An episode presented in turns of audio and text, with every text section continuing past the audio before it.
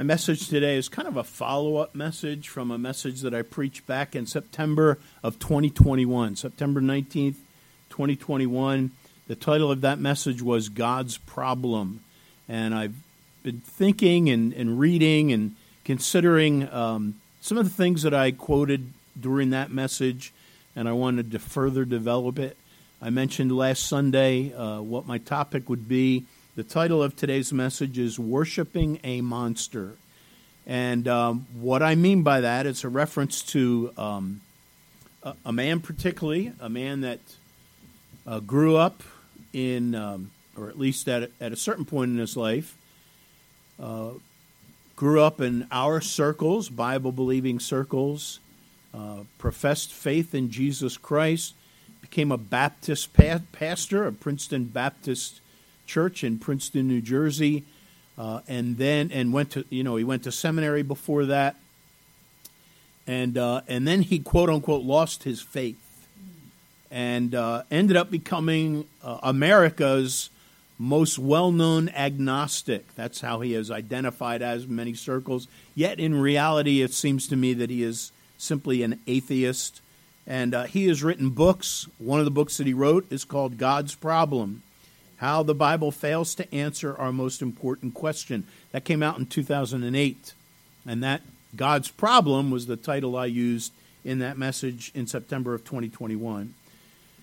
But his problem, what he claims is God's problem, is really Bart Ehrman's problem. And unfortunately, it is also the problem of many that grow up or, or become familiar with uh, Bible teaching. And it's also a problem that, you know, that some people have uh, that just consider God. So, uh, in fact, this is not a new issue. In fact, we're going to look in Scripture this has been a problem for some for years and years since the beginning. But uh, back in 1940, C.S. Lewis wrote a book called The Problem of Pain. And by the way, that's, that's Bart Ehrman's problem. Um, why we suffer. His book that came out called God's Problem uh, came out in 2008. And uh, here's a blurb for that book. Bart Ehrman details his journey from Christianity to agnosticism because he could no longer believe in a Christian God that permitted his creation to suffer. So many reasons. Shouldn't a father save his children undue pain? That's his argument. Now, in a World Magazine uh, critique of that book or comment, World Magazine made this statement Darwin and John Mills and many other atheists and agnostics argued that, that very thing they loved to wax eloquent about how they, in good conscience, could not worship a monster. They loved denouncing from this ethical high ground, using the fruits of the Christian tradition, such as compassion and the equal worth of all human life, to pummel the faith. And so that's what Bart Ehrman is known for. Uh, he has very vigorously renounced the God that he claimed to embrace and represent as a Baptist pastor and now he goes around lecturing and uh, does all kinds of debates defending his position. He's written many, many books. Listen to some of the names of the books that he has uh, has written. How Jesus Became God. The Exaltation of a Jewish Preacher from Galilee. So this is not the incarnation, how God became a man. This is how Jesus became God. Here's another book called Forged Writing in the Name of God Why the Bible's Authors Are Not Who We Think They Are. Other book he wrote, Misquoting Jesus The Story Behind Who Changed the Bible and Why. And then another book, Jesus Interrupted, revealing the hidden contradictions in the Bible and why we don't know how the uh, why we don't what we don't know about the Bible and who wrote it. Uh, gives you an idea where he's coming from. And uh, unfortunately, uh, many young people are being influenced by men such as, if not directly, Bart Ehrman, uh, and they are renouncing their faith.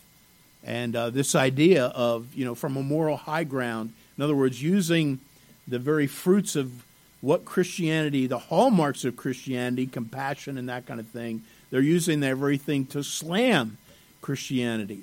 And again, that, that statement just really stuck to my craw how I, in good conscience, cannot worship a monster. Um, but that's how many people think. Some of them are well meaning and, and, sincere, uh, but they are really, really condemning the God of the Bible. And here's the bottom line uh, when you study what Bart Ehrman teaches, he is denying the very premise of Christianity. Now, remember the twofold premise of Christianity. I've said this many times. This is very important.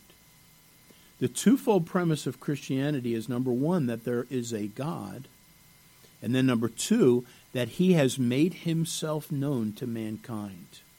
In a, and by that, those, those words hold meaning. He has revealed himself in Scripture in a way that we can understand and comprehend.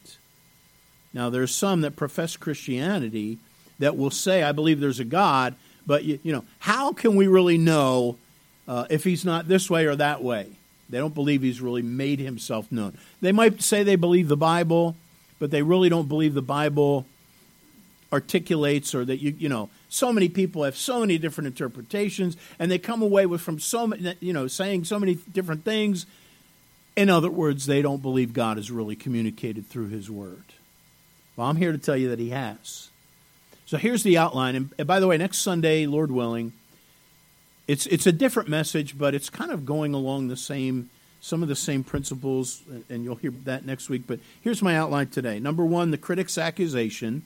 Of course, critic number one being Bart Ehrman, but so many others are are standing where he stands, and and I want to address that. So the critic's accusation. Number two, the critic's arrogance. See, there is a major, the very thing these people are condemning God for, the God of the Bible, is the very thing that is going to come back, to use the world's phrase, to haunt them. The very finger they are pointing at God, the very clenched fist they're pointing at God, the very accusation that if there is a loving God, how can He allow all this stuff to go on? Will someday come back to torment them. And then, thirdly, and that is this the critic's agony. So let's jump in. Uh, look at Romans chapter 12. The Bible says, Dearly beloved, avenge not yourselves.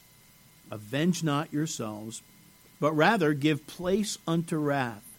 For it is written, Vengeance, and the word revenge, payback, payment, vengeance is mine, I will repay, saith the Lord. Now look at what God's saying. He's challenging God's people to not take vengeance. Don't, don't take justice into your own hands. Somebody hurts you. The Christian message is what? Forgive those who trespass against you. Turn the other cheek. It's just the opposite. And God's saying, listen, don't avenge yourselves. In other words, people are going to do you wrong. Wrong is going to happen, and you must not take matters into your own hands. Why? Because God says, Vengeance is mine. And then what's his promise? In that context, we've all been hurt. Some of you, maybe way more than me, you've been hurt. And a message like that, you, you, you tend to Say, what? I'm just supposed to ignore it? Am I supposed to say that what they did is right? That, that's not what he's saying.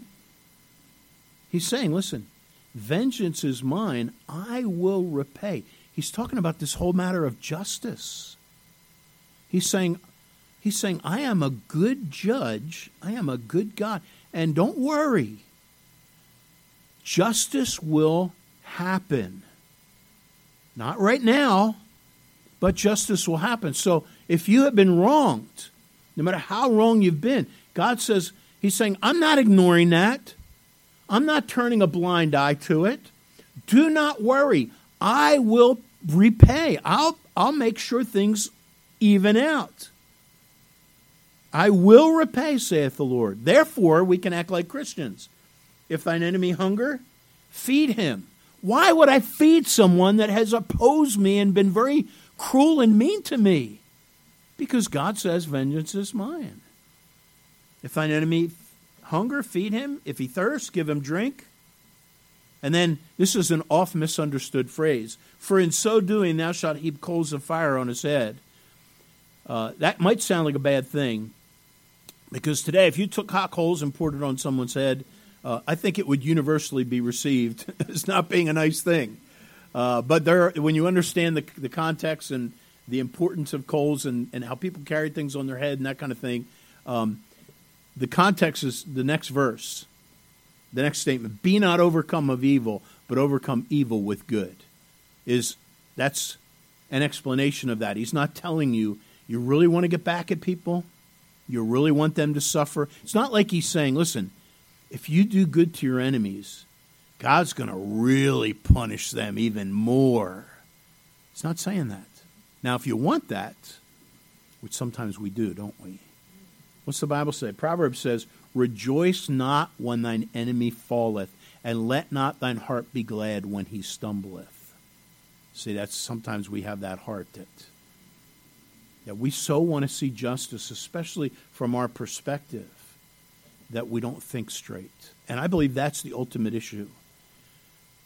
When people look at what's going on in the world, when people see some of the horrible things that have taken place in history and they think that's not right. Are they wrong by that? No. A lot of bad things have happened. A lot of horrible, horrible things have happened.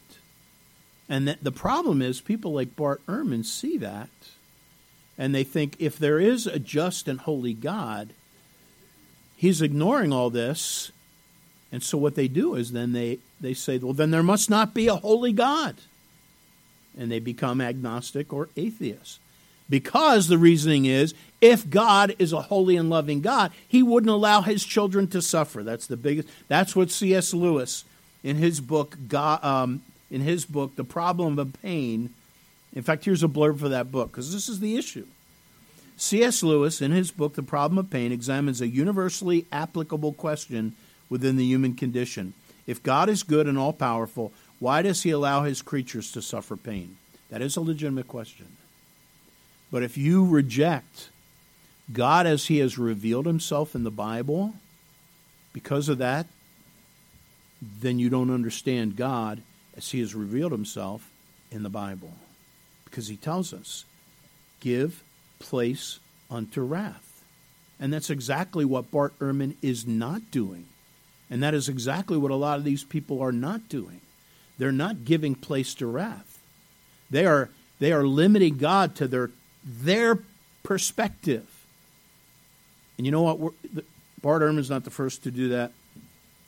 This is what I'm going to share with you today, and we probably won't go there, but in Psalm 73, Psalm 73 is a psalm of Asaph, and Asaph struggled with the same thing, but he was a believer. He looked all around him and saw good people suffer. And he saw wicked people prosper. And he really struggled with, with, with believing that God was good. It's a lesson he had to learn. In fact, the whole, when you go to Psalm 73, all except for verse 1, because it starts out, he starts the psalm with what he learned, the conclusion. Truly, God is good to Israel. Truly, to anyone who's of a, a tender heart. I forget exactly the wording. But as for me, he says, my feet were almost gone. I well nigh slipped when I saw the prosperity of the wicked. And he goes on and waxes eloquent about that, how you know, I, I looked around and I saw people doing evil things and quote unquote getting away with it. And I thought, this is just not right. And he almost he almost gave up on God. Sadly, there's a lot of people that have had that same conclusion and they have given up on God. Bart Ehrman and so many others. Some that grew up in this church, probably. So we want to address that. I want you to take your Bibles and turn to 2 Peter chapter 3 and verse 9. And this is where I submit to you that this issue that Bart Ehrman and so many struggle with is not new. It's been going on for ages. And Peter addresses it in, in his time, that people had had problems like this for a long time. 2 Peter chapter 3. God, he's talking about judgment, justice. He's talking about the ultimate judgment. Verse uh, 7, 2 Peter 3 7, but the heavens and the earth, which are now by the same word, are kept in store, reserved unto fire against the day of judgment and perdition of ungodly men. So Peter's saying, listen, bad people are going to get their just due. Ungodly men. Uh, and then he says, But beloved, be not ignorant of this one thing. And here's, here's, here's a problem in his day. And it's the same problem today. Be not ignorant of this one thing that one day is with the Lord as a thousand years, and a thousand years is one day. In other words, our timetable is not God's timetable. You see, Bart Ehrman had a desire, and many agnostics and atheists had a desire for justice. They saw a lot of the things that were going on, the Jewish Holocaust, so many things historically. You just look at it and you see innocent people suffer. And in your being, you scream, that's wrong. Something has to, someone has to pay for that. That's not right. That can't go unpunished. Are they wrong? No. But the problem is, as soon as you allow that to bring you to the conclusion that there must not be a just and holy God because he hasn't done anything about it yet, is where you are premature. Look at verse 9. The Lord is not slack. He's not dawdling, he's not delaying. And that's that is the accusation, is it not? You know, I mean these if you're going to write off God because he allows injustice to take place, then are you not giving him a timetable? Saying if there if there really was a holy and just God that punishes sin, he would have done it already. Hitler wouldn't have gotten away with it, and, and, and you on and on. In fact, there's a verse in, in Ecclesiastes chapter 8, verse 11. I quote it so much, and I'm going to quote it again because it really is the crux of this, but there's also a flip side to it. Here's what Ecclesiastes chapter 8, verse 11 says Because sentence against an evil work is not executed speedily. What's that mean? Because sentence, judgment against an evil work, doesn't happen right away. Therefore, the hearts of the sons of men is fully set in them, that's the evil, fully set in them to do evil.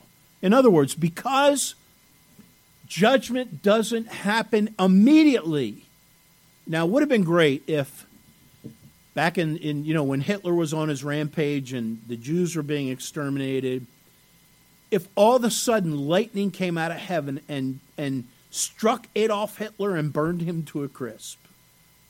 And I, you know, it's kind of a nice, nice thought to even say that. You know, guy was evil, and and all his evil henchmen.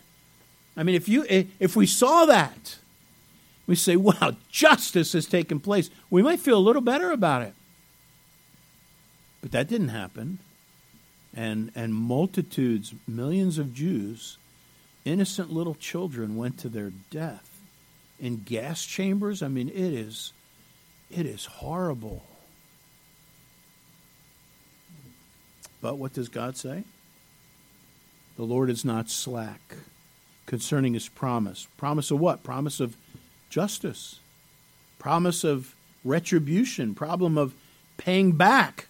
Problem of making things right. The Lord is not slack concerning his promise. Oh, yeah, then what's his defense? Because he is being accused of being a monster. And multitudes of people in good conscience can't worship him because they see him as a monster. They see him as being slack, as, you know, what are you delaying? Here's the answer The Lord is not slack concerning his promise, as some men count slackness. But here's the reason He is long suffering to usward, not willing that any should perish, but that all should come to repentance. There's one reason why justice has not happened right now, and it's because of God's long suffering. It's not that because he is not holy, it's not because he is not punishing sin, or he's, he's just winking at it and ignoring it. The only reason is that he is suffering long with mankind to give them the opportunity to repent.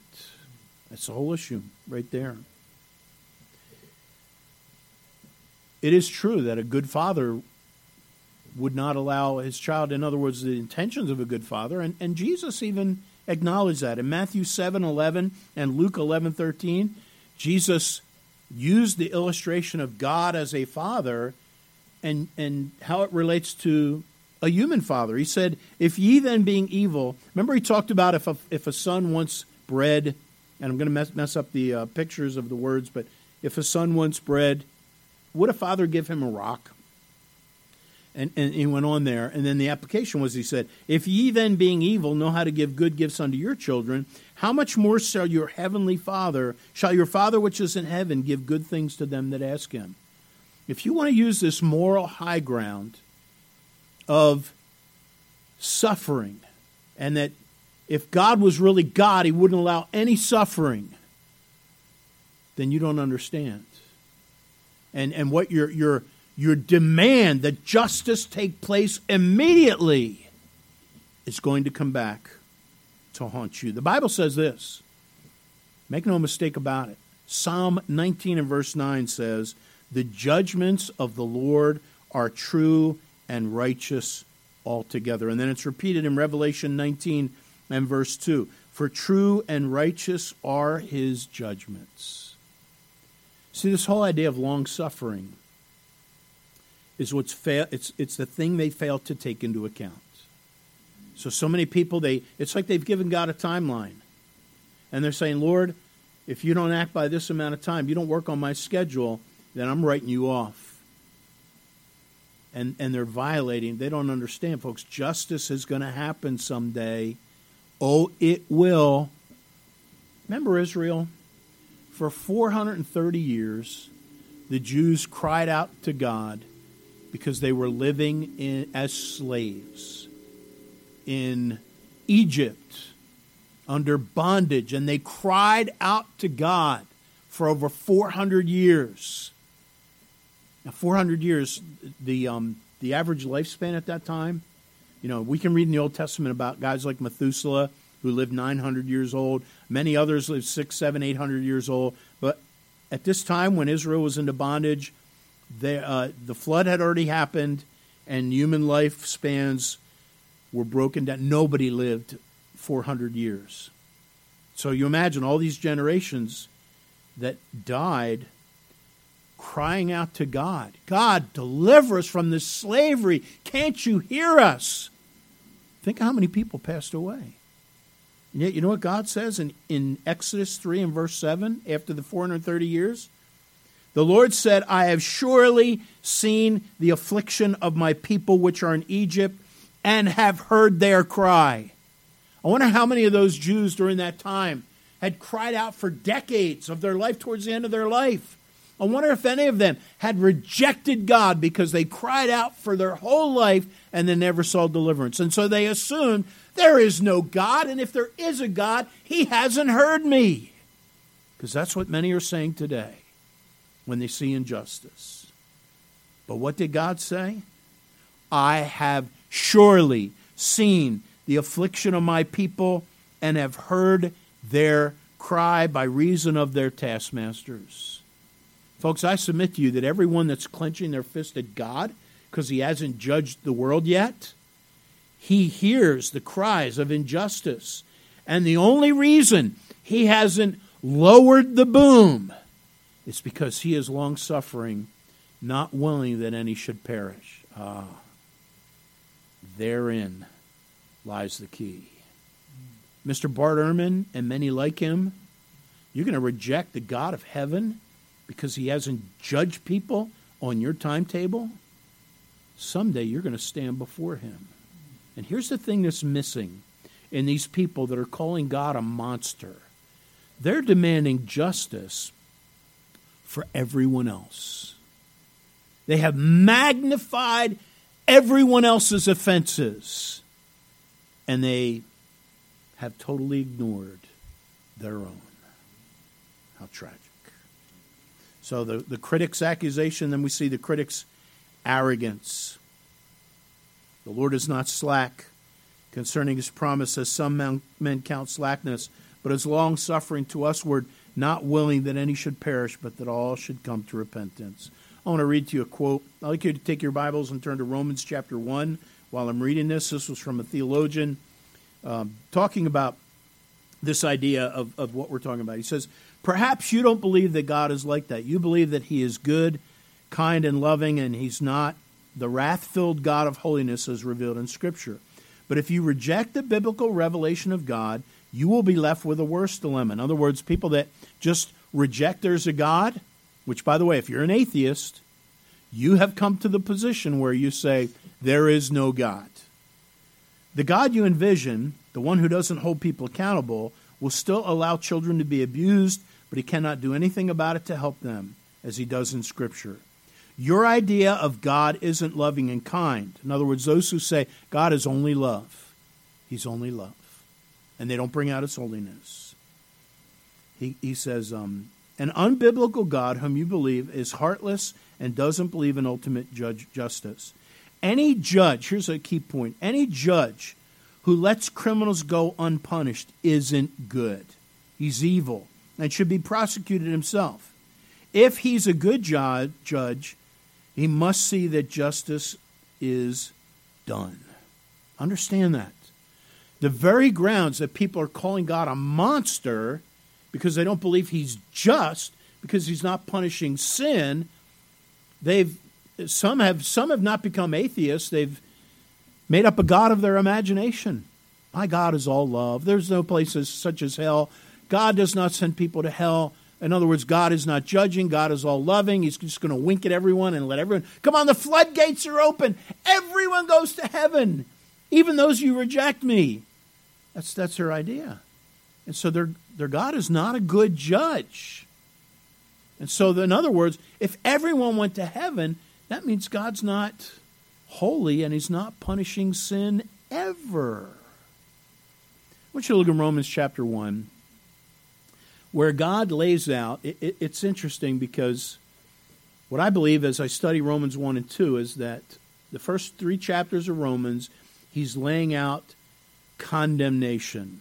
So it's gonna, He's going to present the gospel. But what happens in chapter 1 is He's really, really kind of talking to the Jews about the Gentiles. And he's doing something that I believe is going to happen on Judgment Day. Our own words, for those that reject the gospel and Christ, our own words are going to condemn us.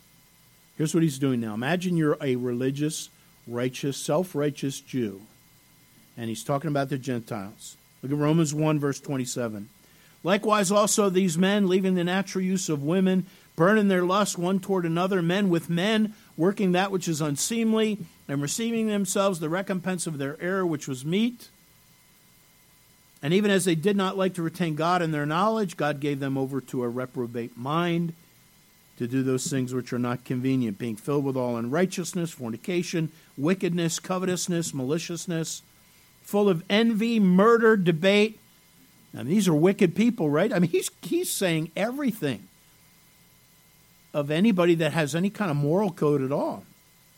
Murder, debate, deceit, malignity, whispers, backbiters, haters of God, despiteful, proud, boasters, inventors of evil things.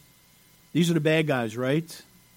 And by the way, if you're a parent, disobedient to parents, wow, I always marvel that's in there.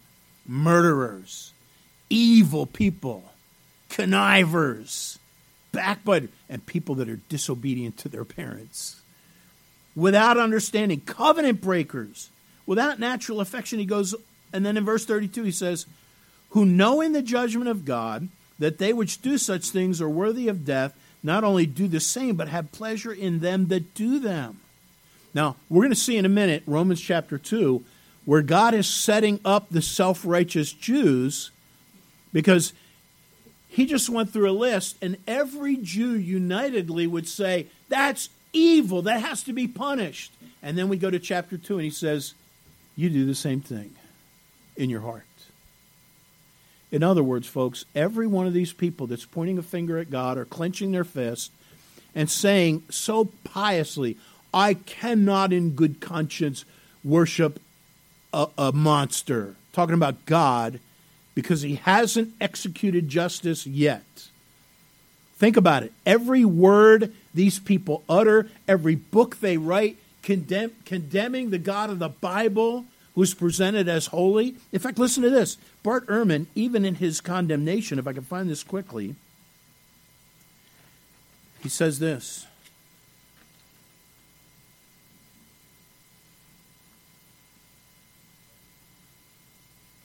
Just give me a minute. I know it's on here.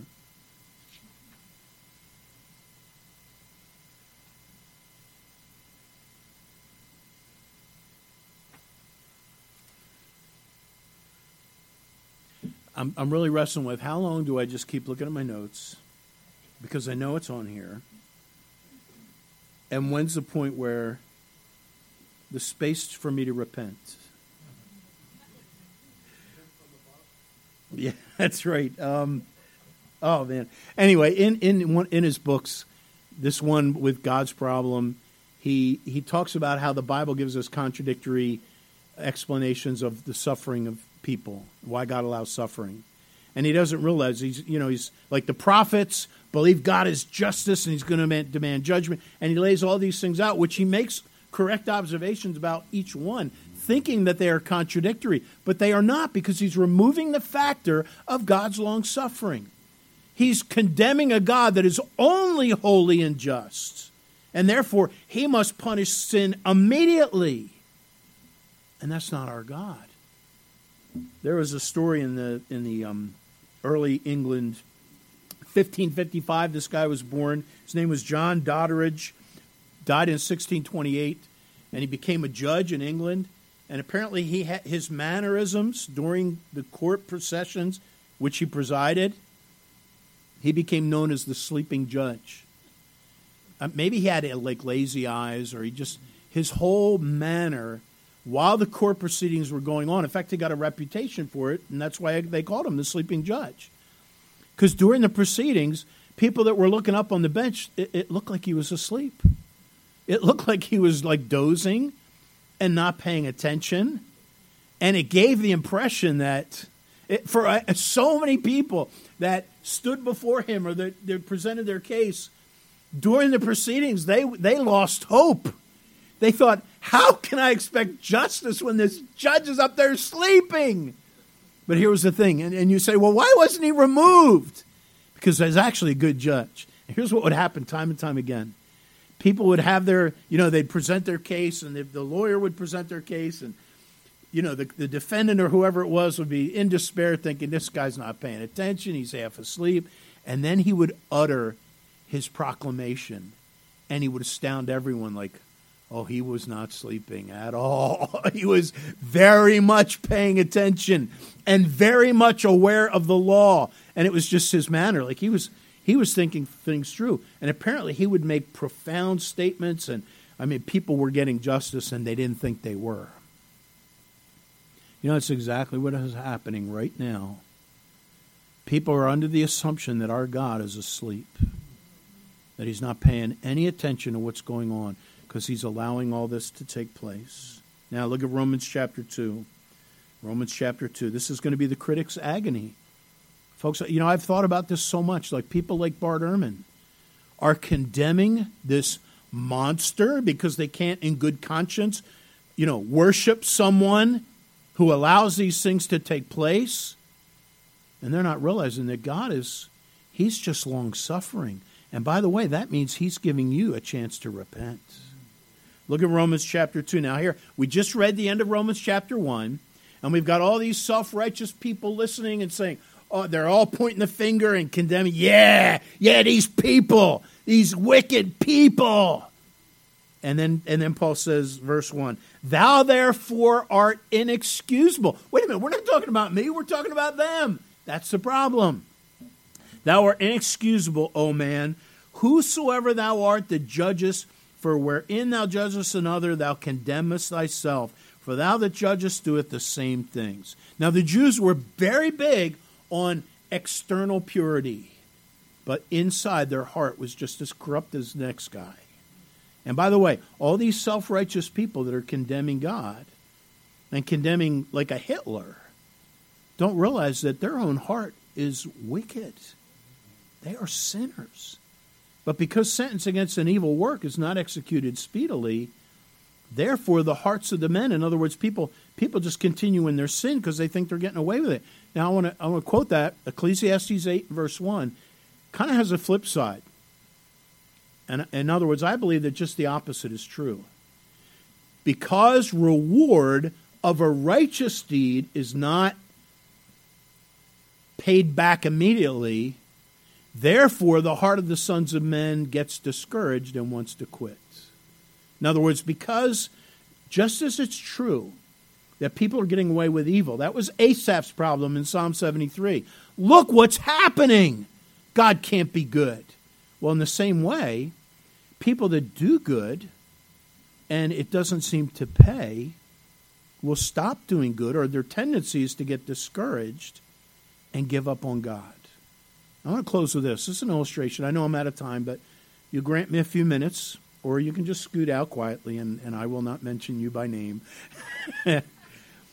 One of my favorite illustrations of late uh, just kind of came to the surface about nine years ago in an article.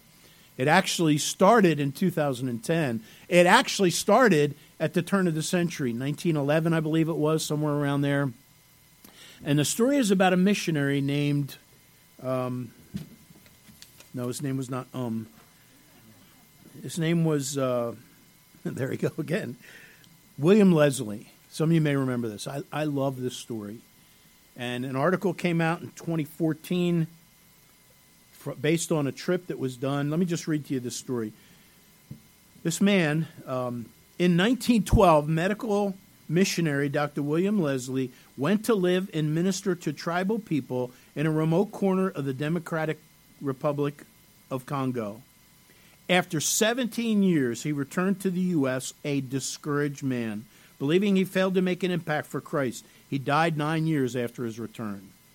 So here's a man that in 1912 went to become a medical missionary in the Democratic Republic of Congo. He labored for 17 years visiting remote villages, teaching and going into villages, preaching the gospel. He ended up having a falling out with one of the local tribes. He didn't see any fruit from those 17 years, and he quit. And he went home, which was in Canada, and then he died nine years later. And his whole thought was, I am a failure. I worked for 17 years. I gave my heart, and look, nothing to show for it. And then in 2010, a group of missionaries, a, a, missionary exploratory team, went to this, these deep, remote places in the Congo, expecting to not really find, uh, from everything they read, that you know they, they weren't expecting to find any Christian witness. And they spent uh, you know quite a long time, weeks and weeks, going in, and they found the most unusual, unexpected thing.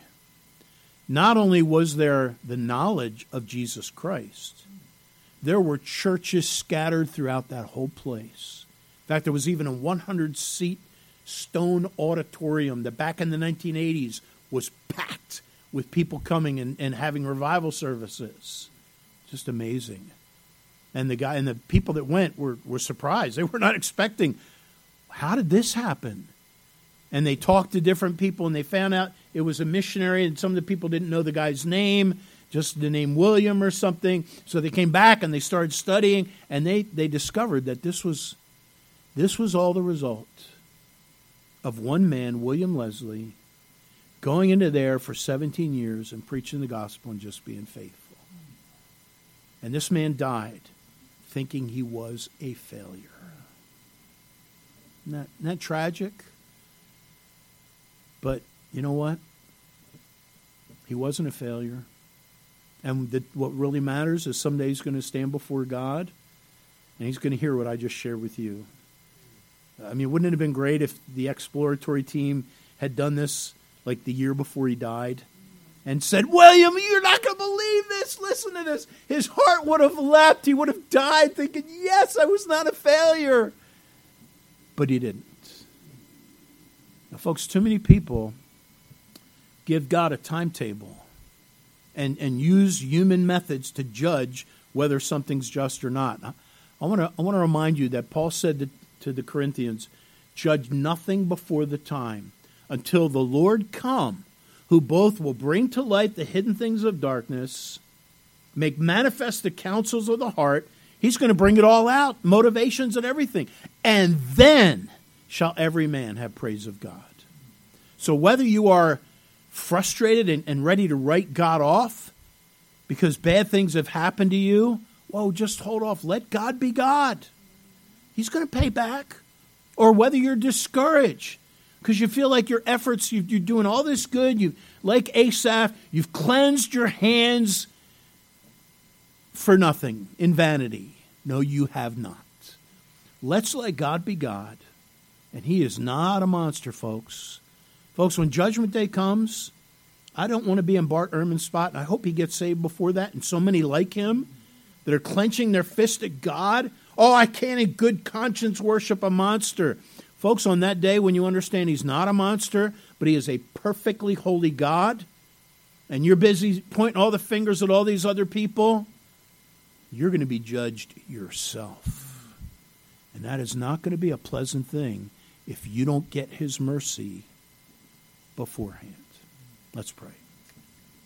Father, thank you for your word. Help us Father, we, we struggle, just like William Leslie did sometimes, in thinking, is it worth it all? We do good. We, we love people, pour ourselves into people. We, we try to do right. And uh, sometimes it seems to backfire, and we wonder if it's worth it all. Or maybe, Father, there's some that they've been treated wrong, and in their mind, uh, the fact that God allowed it makes him this terrible monster. Uh, and they've magnified other people's sin and minimized their own. And Lord, I pray that you would help those people that have condemned you and that have written you off because of your long suffering, because of your mercy. And I pray that they would take advantage of that and repent of their own sin so they not they will not be receiving justice, but they will be receiving mercy. Thank you for being a long suffering, merciful God. Help folks to get saved that have not yet been saved. Help people to repent of their sins and trust in the finished work of Jesus Christ. And we'll thank you for it. We pray in Jesus' precious name. Amen.